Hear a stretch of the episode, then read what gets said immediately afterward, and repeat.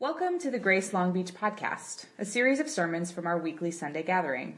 For more information on our church community, values, and service times, please visit www.gracelb.org. Thanks for listening. Today's reading is Psalm 63. O God, you are my God. Earnestly I seek you.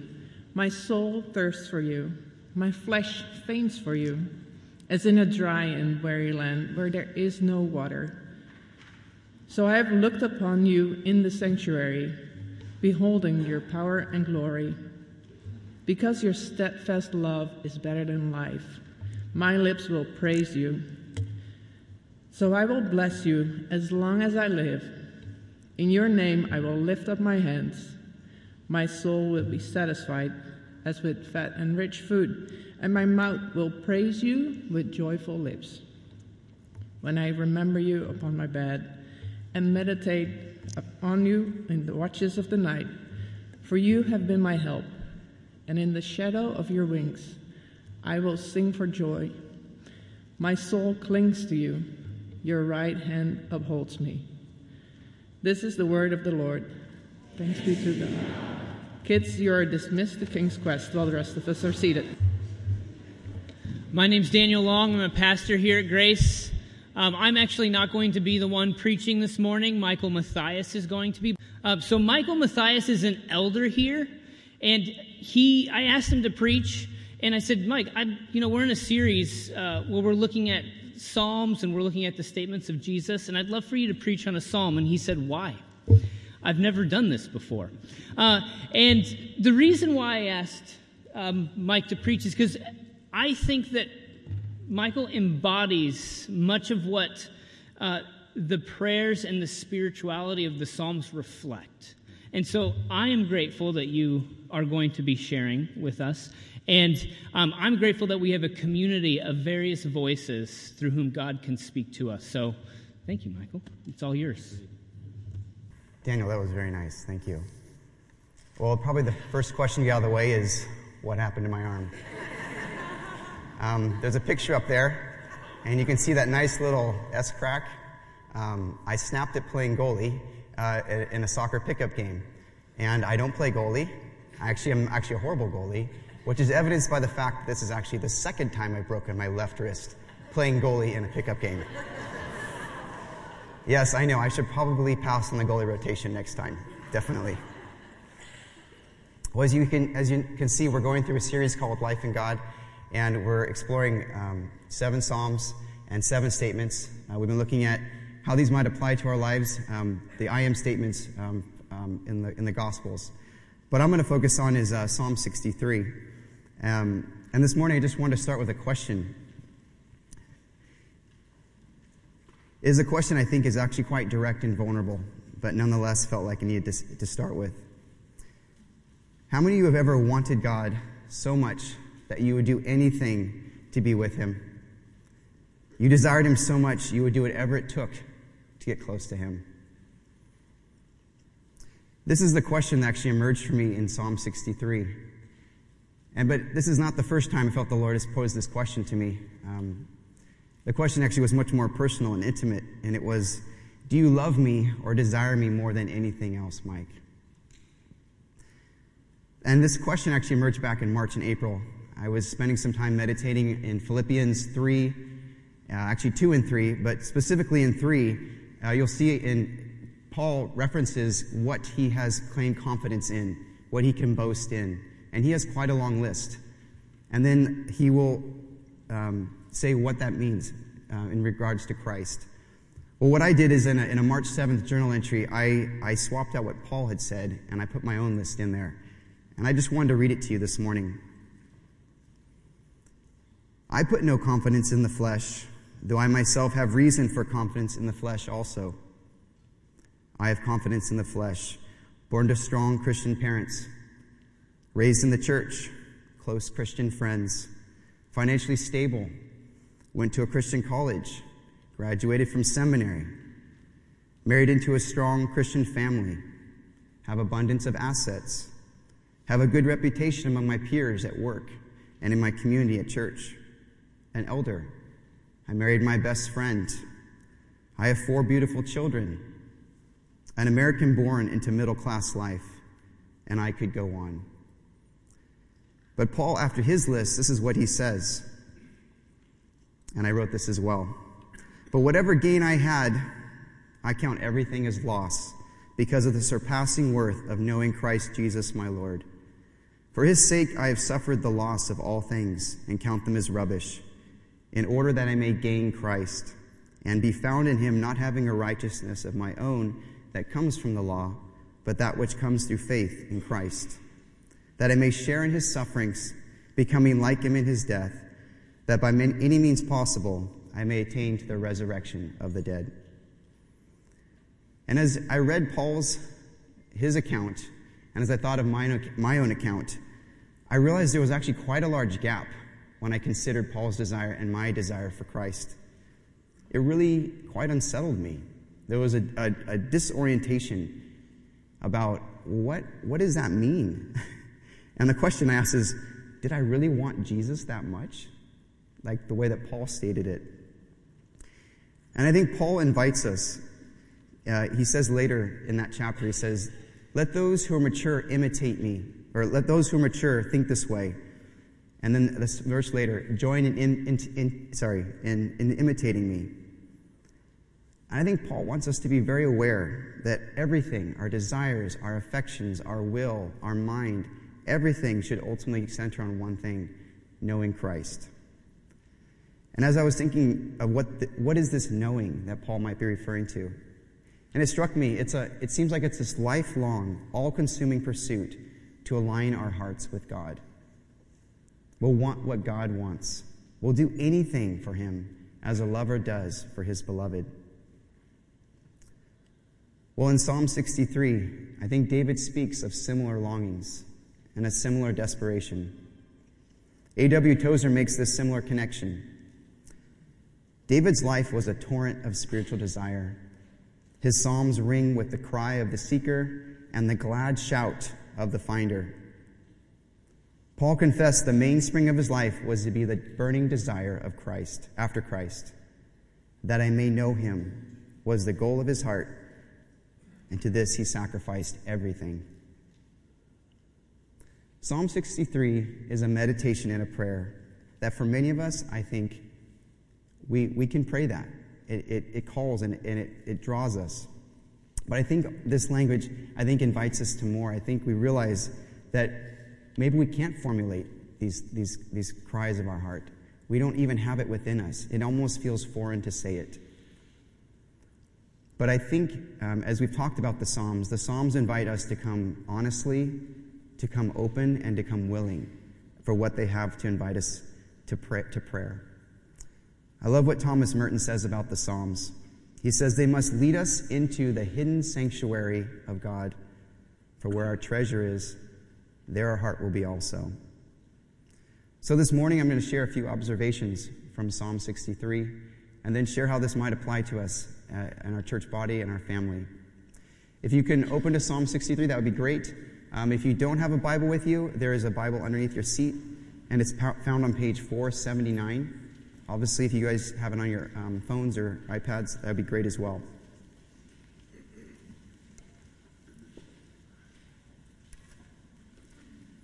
So, if you're there, um, you'll see right away there's a note at the top. It says, A Psalm of David when he was in the wilderness of Judea. And I think this note says everything. It really frames and gives us context for the rest of David's words. If you know anything about the life of David, um, for the first 30 years of his life, he spent much of his, his life in the wilderness. He was the youngest of six brothers, and he seemed to be the one, maybe because he was the last, to be in charge of shepherding the flock, the family flock. And it says that he fought off lions and bears. And then later he would be anointed by Samuel to be king. And the current king Saul would be jealous and seek his life. And David would have to flee again to the wilderness for years. Saul would chase him and pursue him until he became king. So we see in David, for the first 30, about 30 years of his life, he was very well acquainted with the wilderness. It was a place, first, I think, of refuge. It was a place that he fled to. It was a place of um, stripping, where that everything was, was taken from him, um, where he was dependent on God for everything. You'll see up here there's a picture of the Judean wilderness. As you can see, there's not a lot there. it's pretty barren. Um, it's not doesn't seem like it has the beauty of our deserts. Just kind of a lot of nothing. Um, this wilderness, if it's actually quite amazing. If you look on a map, you'll see there's Jerusalem, and then just to the right of it on the map, it's all wilderness to the Jordan. So um, this is where a lot of uh, where the test uh, where David goes when he goes to uh, flee from Saul is into the same wilderness.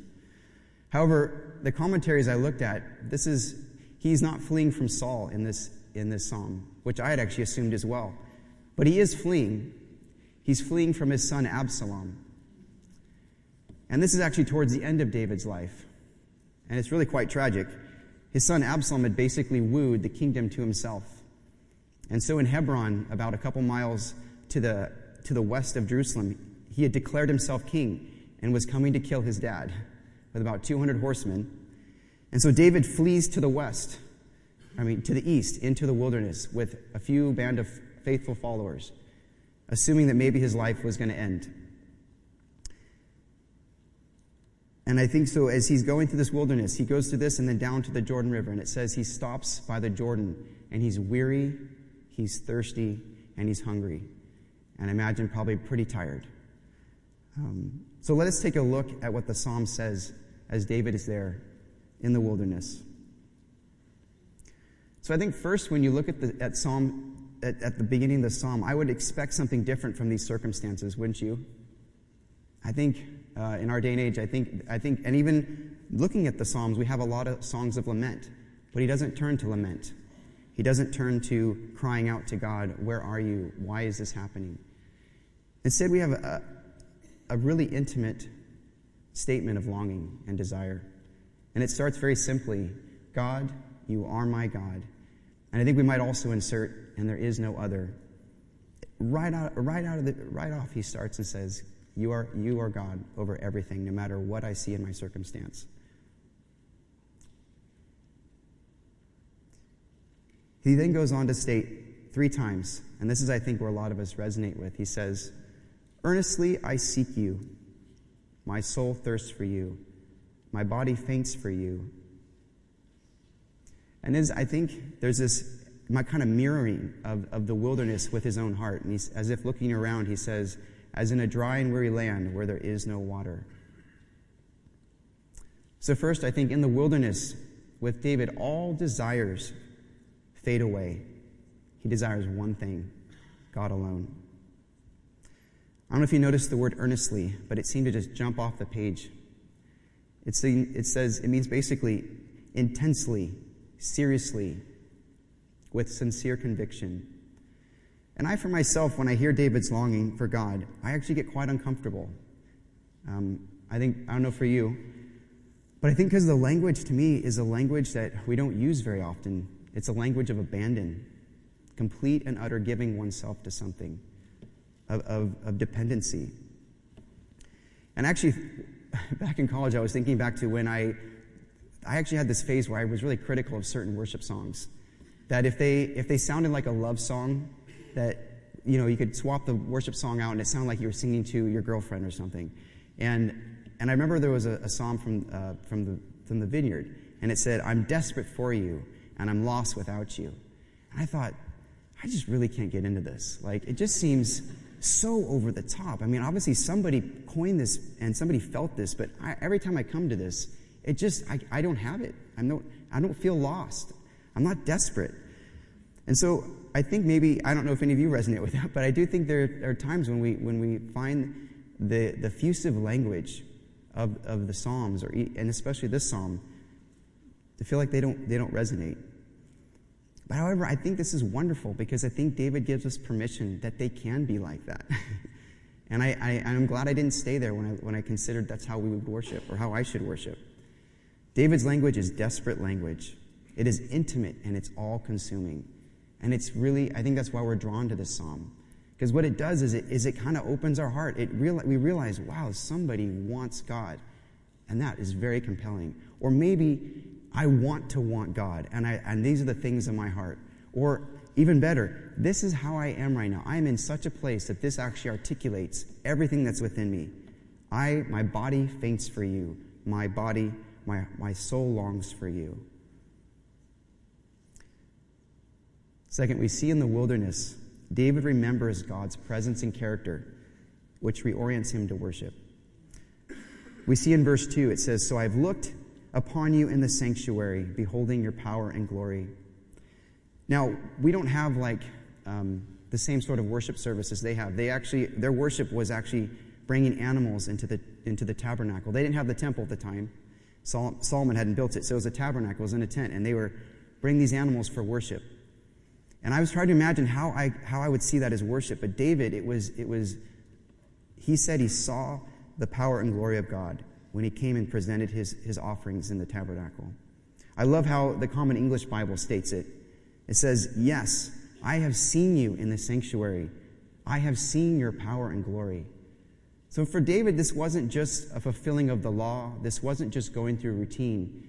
He, he expected and did meet with God when he was in the tabernacle. And so I think as David's in the wilderness, he's remembering this. He's remembering, no, you are real. I saw it. I know you are the living God. And yet everything around me, I can't see it. But I remember that when I was in that temple, I saw your power and glory, and it is real. Third, in, in the wilderness, God's steadfast love was greater than the value of his own life. If you read 3 and 4, I think it's a phrase we, we love. It says, Because your steadfast love is better than life. Such a wonderful phrase. My lips will praise you, so I will bless you as long as I live, and in your name I will lift up my hands. David compares his own life for the, for the love of God. I think it's interesting. His love is on the line and everybody with him, and he knows he probably might die, that, that Absalom is rallying the troops and will probably come hunt him in the wilderness and destroy their small band.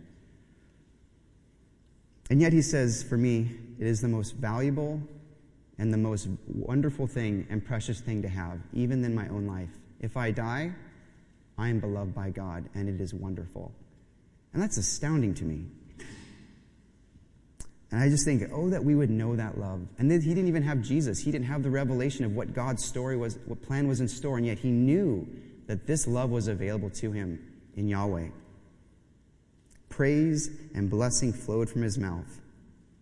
Even when everything was lost, he knew he was beloved by God. It's, it's, it's an amazing phrase to me. Your steadfast love is better than life. Four, in the wilderness, David was satisfied in God. It was his sustenance. God was his sustenance and food. It wasn't just a, a mere ration. It wasn't even like manna that could be in the desert. It was food to linger and enjoy and to sit with. We see in 5 through 7 verses, it says, My soul will be satisfied with fat and with rich food, and my mouth will praise you with joyful lips when I remember you upon my bed and meditate on you in the watches of the night. For you have been my help, and in the shadow of your wings I will sing for joy. What a picture. David is satiated in God.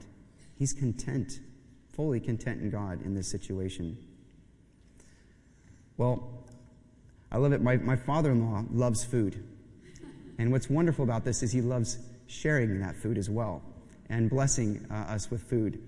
Um, I love food as well, and I know many do as well.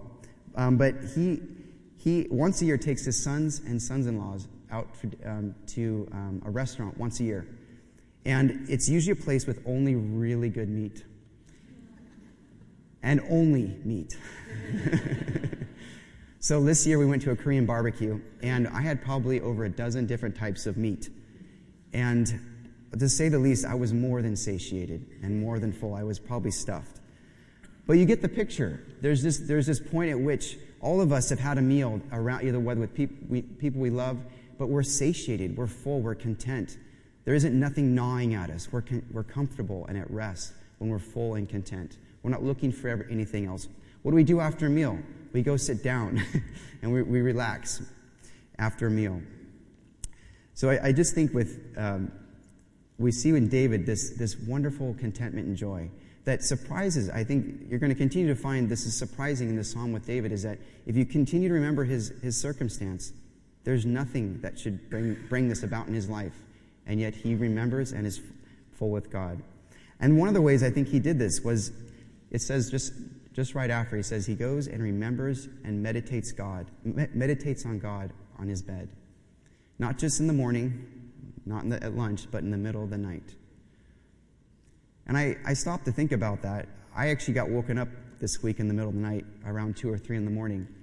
And um, I was really struck by the utter silence of my neighborhood. I live in a pretty dense area, and our windows are open because we don't have AC. And I couldn't hear a thing. And it was actually a little bit eerie because I just kind of expect there to be a lot of noise in the city.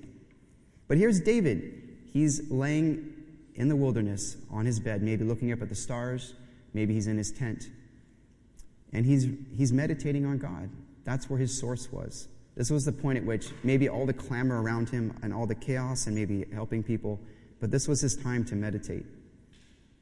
I think we have an indicator of what maybe he was thinking upon. He said, For you have been my help.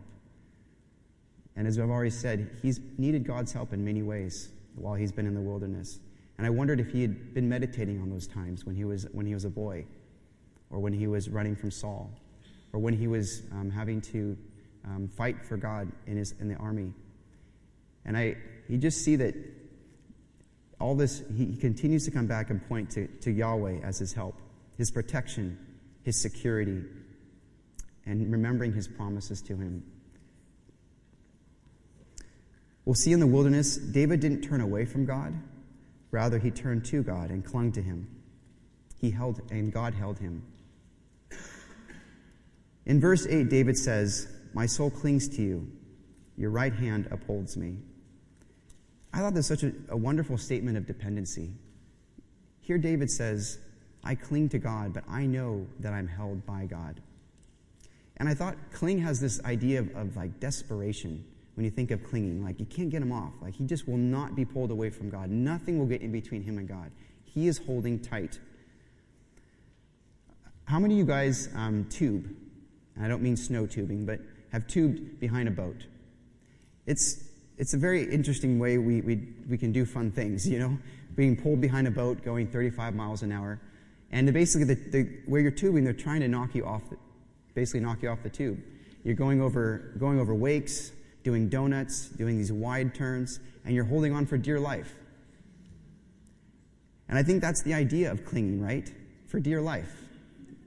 Um, if you don't cling on in tubing, guess what? Your ride is about is very short. But the longer you hold on, the longer your ride. But I do think clinging has this, this idea of that there's something that, that's at stake, isn't there? That if I let go of the tube, I'm instantaneously flying like a rag doll across the water. I don't really want to let go. But I also think there's, there's consequences too when we let go. And I just, I thought that, you know, there's, there's times where we come to God and we, we, for whatever reason, maybe we loosen up our grip. There could be um, pain, pain from a circumstance that really just said, This is too much, God. I, I don't know. I'm moving away. Or maybe it's more subtle. Maybe it's, I, I just don't think about you anymore. I've, I've loosened my grip. You're not really that important. Other things have placed, you've become more important. And I just, I just wondered if some of you need to hear that this morning that God actually holds you. That maybe you feel like, man, I'm, I'm clinging hard here. I'm doing a lot of work here. And Lord, where are you? I'm, I'm trying to stay in this. I'm really trying to be faithful. I'm really trying to, to see where you are, and I don't see it. And I think God's invitation is to, is to keep clinging. Because there are, there are implications for not. And, I, and, um, and we see in David uh, just this beautiful picture that he clings to God as God holds on to him. Finally, we see in the wilderness, David trusted that God's goodness would triumph over sin, injustice, and evil in the world. In the final verses of this psalm, David declares his hope that those who sought his life would actually have their, their actions turned back upon them. He says, But those who seek to destroy my life shall go down into the depths of the earth. They shall be given over to the power of the sword, and they shall be a portion for jackals. But the king shall rejoice in God, and all who swear by him shall exult, for the mouths of liars will be stopped. And if you know anything about David, this is actually not too strong a language for him. He gets more strong in other Psalms about what he wants to have happen to his enemies. But I think what's more important with David is most often he is not the one doing it. He is not the one seeking out his enemy for vengeance. He is not the one bringing down curses upon them. He says, God is the one who will be my advocate. God is the one who will be the one who brings justice. And I think it's really easy for us in, a, in, in our world to say, well, justice needs to happen. And I think David has this perspective realizing that God sees. It is not unseen by him. And this picture that, um, and I was thinking of this in, from 2 Corinthians 2, or not 2, but 2 Corinthians as well. There's, it says that good will be overcome, I mean, sorry, evil will be overcome with good. And I think this is the picture that David believes this evil that was done for me, good will come out of it because God sees and knows. So we've considered a little bit of what, what David, how David, what was happening with, with David in this psalm. And I, I was just thinking, what, what, what does God have for us as we've listened to David's um, words and crying out to God? And actually, a picture of, or the image of the ocean came to mind. And that God is the ocean. And we were all standing on the shore. And some of us were ankle deep, some of us were knee deep, some of us were waist deep. But we were all kind of longing to dive deeper. We wanted to go further. But the fear there was fear and there was uncertainty and really the unknown of what would it mean to go into that ocean. And we, there was something else also at work. There was the shore. And what was the shore? The shore was, this, was, was we know, it's known, it's solid, it's all we know. It's, it's, it's where we're coming from, it's where, where we have our comfort. And it's, and it's good too. There's good things there. And I just had this picture of the, the ocean being this desirable place to go because God is there but it's wild, it's exhilarating, it's vast, it's unexplored, it's all encompassing, it's unfathomable in its depth and magnitude. And there were two other things that came to mind what it might mean to dive into the ocean. What would it look like to dive into the ocean of God? Ted Dekker uh, wrote a fantasy series called The Circle. And in this series, he basically creates a world. He's a Christian author, so he creates this world where it's mirrored to our, our, phys- our world. But instead, things like angels and demons and even God are real. And like sin is actually a disease on their body, and it's blindness. And so this world is, is mirrored, but it's all physical. And I think one of the more powerful images that, he, that I just had a hard time, I'm not a hard time, it was actually good, but it's really stuck with me and it was how conversion happened. And it was through drowning in the waters of Elyon, which was God. And when they go to the waters, they, they literally have to go in knowing they're going to drown, but they don't know what's going to happen. They think they're going to die. But in the instant that the waters rush into their lungs, they come alive and they start breathing new life. They can see the scales fall from their eyes from blindness, the disease leaves their body. And then there's joy, there's delight, and there's an awareness that there's this other who's amazing and they couldn't see it all. And then they swim with him in the waters. And I think there's this, it's an allusion to baptism, right? Christ, going, it, Christ went into the grave, and we, in the same way, go under the water to die and come up what? New creation. And it's the same in, in, in his series, is that as when they came out of the water, they were a new creation, and everything had been made new. And the other image was actually a song which has actually been a psalm for me this year. It's in over my head, and it's sung by Jenn Johnson. Sorry, Jenn Johnson of Bethel Worship. And I'll just read a short section of her of her song, and you'll hear echoes of Psalm 63. I've come to this place in my life. I'm full, but I've not satisfied this longing to have more of you. And I can feel it, and my heart is convinced I'm thirsty. My soul can't be quenched. You, are, you already know this, but still, come and do whatever you want to. And further and further, my heart moves away from the shore. Whatever it looks like, whatever may come, I am yours. and then you crash over me. I've lost control, but I'm free. I think these three, these three images and these uh, kind of tie together, and, I, and it, it, for me, it says that David's song does not let us get comfortable with God. It does not ever settle to think we we understand Him or what He's doing in our lives and around us. There's no arrival point. And I, I also think there's after death, I know there's this idea that we'll have more knowing, but I just wonder if God, there'll be this vast ocean of God who will lay unexplored before us for eternity. Us being the created, enjoying our Creator. That just is a, I can't get my mind around that, but that, that God is unfat, you cannot plunge the depths of God.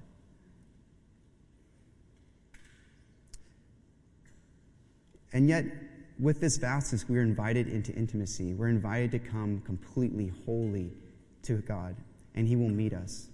And we know this is possible because of what's before us the bread and the cup, because of one person, Jesus Christ. He made the way to the Father through His life, death, and resurrection.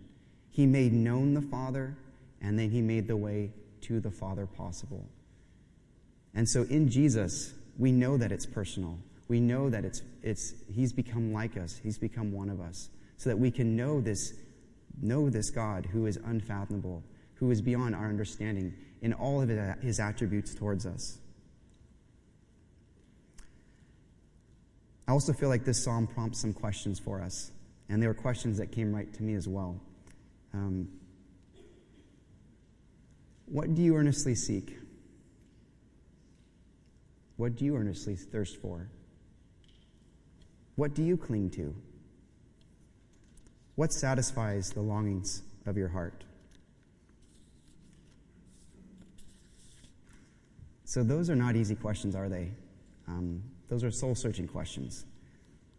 But they're questions I've, i put to myself. But what's wonderful is that God is with you in these questions. These are not questions you answer by yourself. And, and even better, God wants to be the answer to those questions. And that's, that's even more amazing. I think God wants us to experience His love and power so much that we can do what David did. That when we're lost in the wilderness and everything is stripped away from us, we know that God is enough and more than enough and that He will meet us. Looking back at Paul, uh, we see in Philippians 3 um, after he declared everything lost, he actually has more to say about that, that desire. Not that I've already obtained this or am already perfect, but I press on to make it my own, because Christ Jesus has made me his own. Brothers and sisters, I do not consider that I've made it my own, but one thing I do, forgetting what lies behind and straining forward to what lies ahead. I press on toward the goal the prize of the upward call of God in Christ Jesus. Even though he'd made Christ his whole pursuit a little bit earlier, he still acknowledges the pursuit didn't end. A bit like the ocean. But as David, Paul only wanted one thing, and he said, I'm, I'm not going to give up. I'm going to press constantly into this. And I just, I think many of you have tasted God and have seen God in this way, even if maybe it's for a brief moment.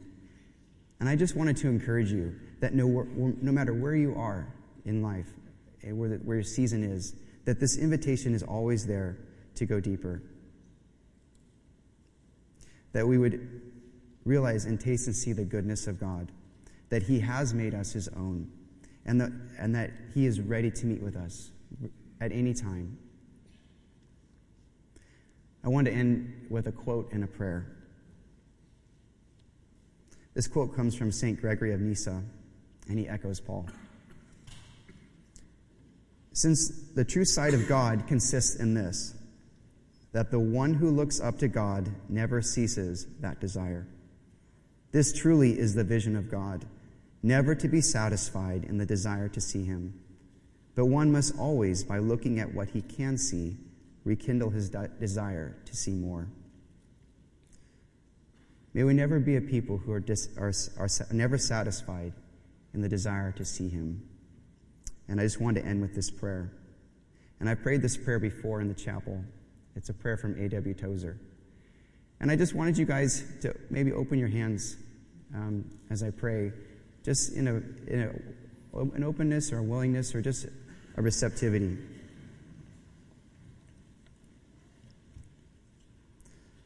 O God, we have tasted thy goodness. It has both satisfied us and made us thirsty for more. We are painfully conscious of our need for further grace. We are ashamed of our lack of desire. O God, the triune God, we want to want thee. We long to be filled with longing. We thirst to be made more thirsty still. Show us thy glory, we pray thee, so that we may know thee indeed. Begin in mercy a new work of love within us.